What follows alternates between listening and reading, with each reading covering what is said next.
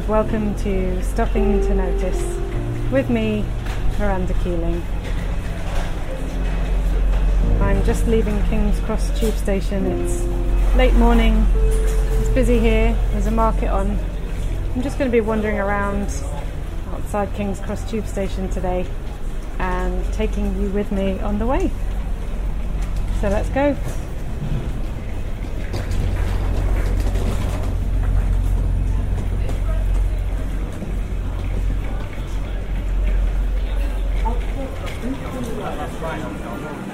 Standing outside King's Cross Station.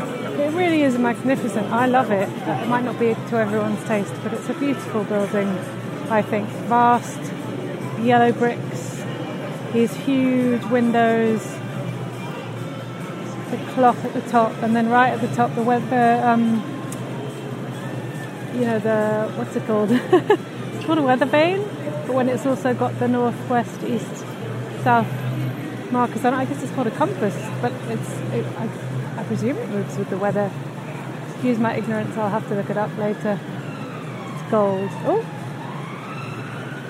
Quite a lot of sirens today. And I can see the Great Northern Hotel to the left, which feels just out of another era, and the St Pancras Hotel, and suddenly, and then behind us, you know, siren, a bedding shop.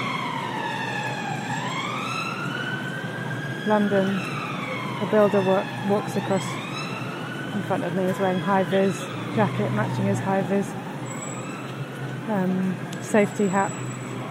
He's got a great walk, like yeah, like like he's ready. He's ready for whatever's coming.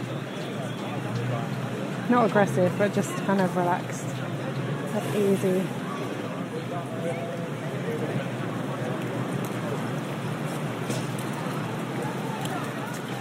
A woman walks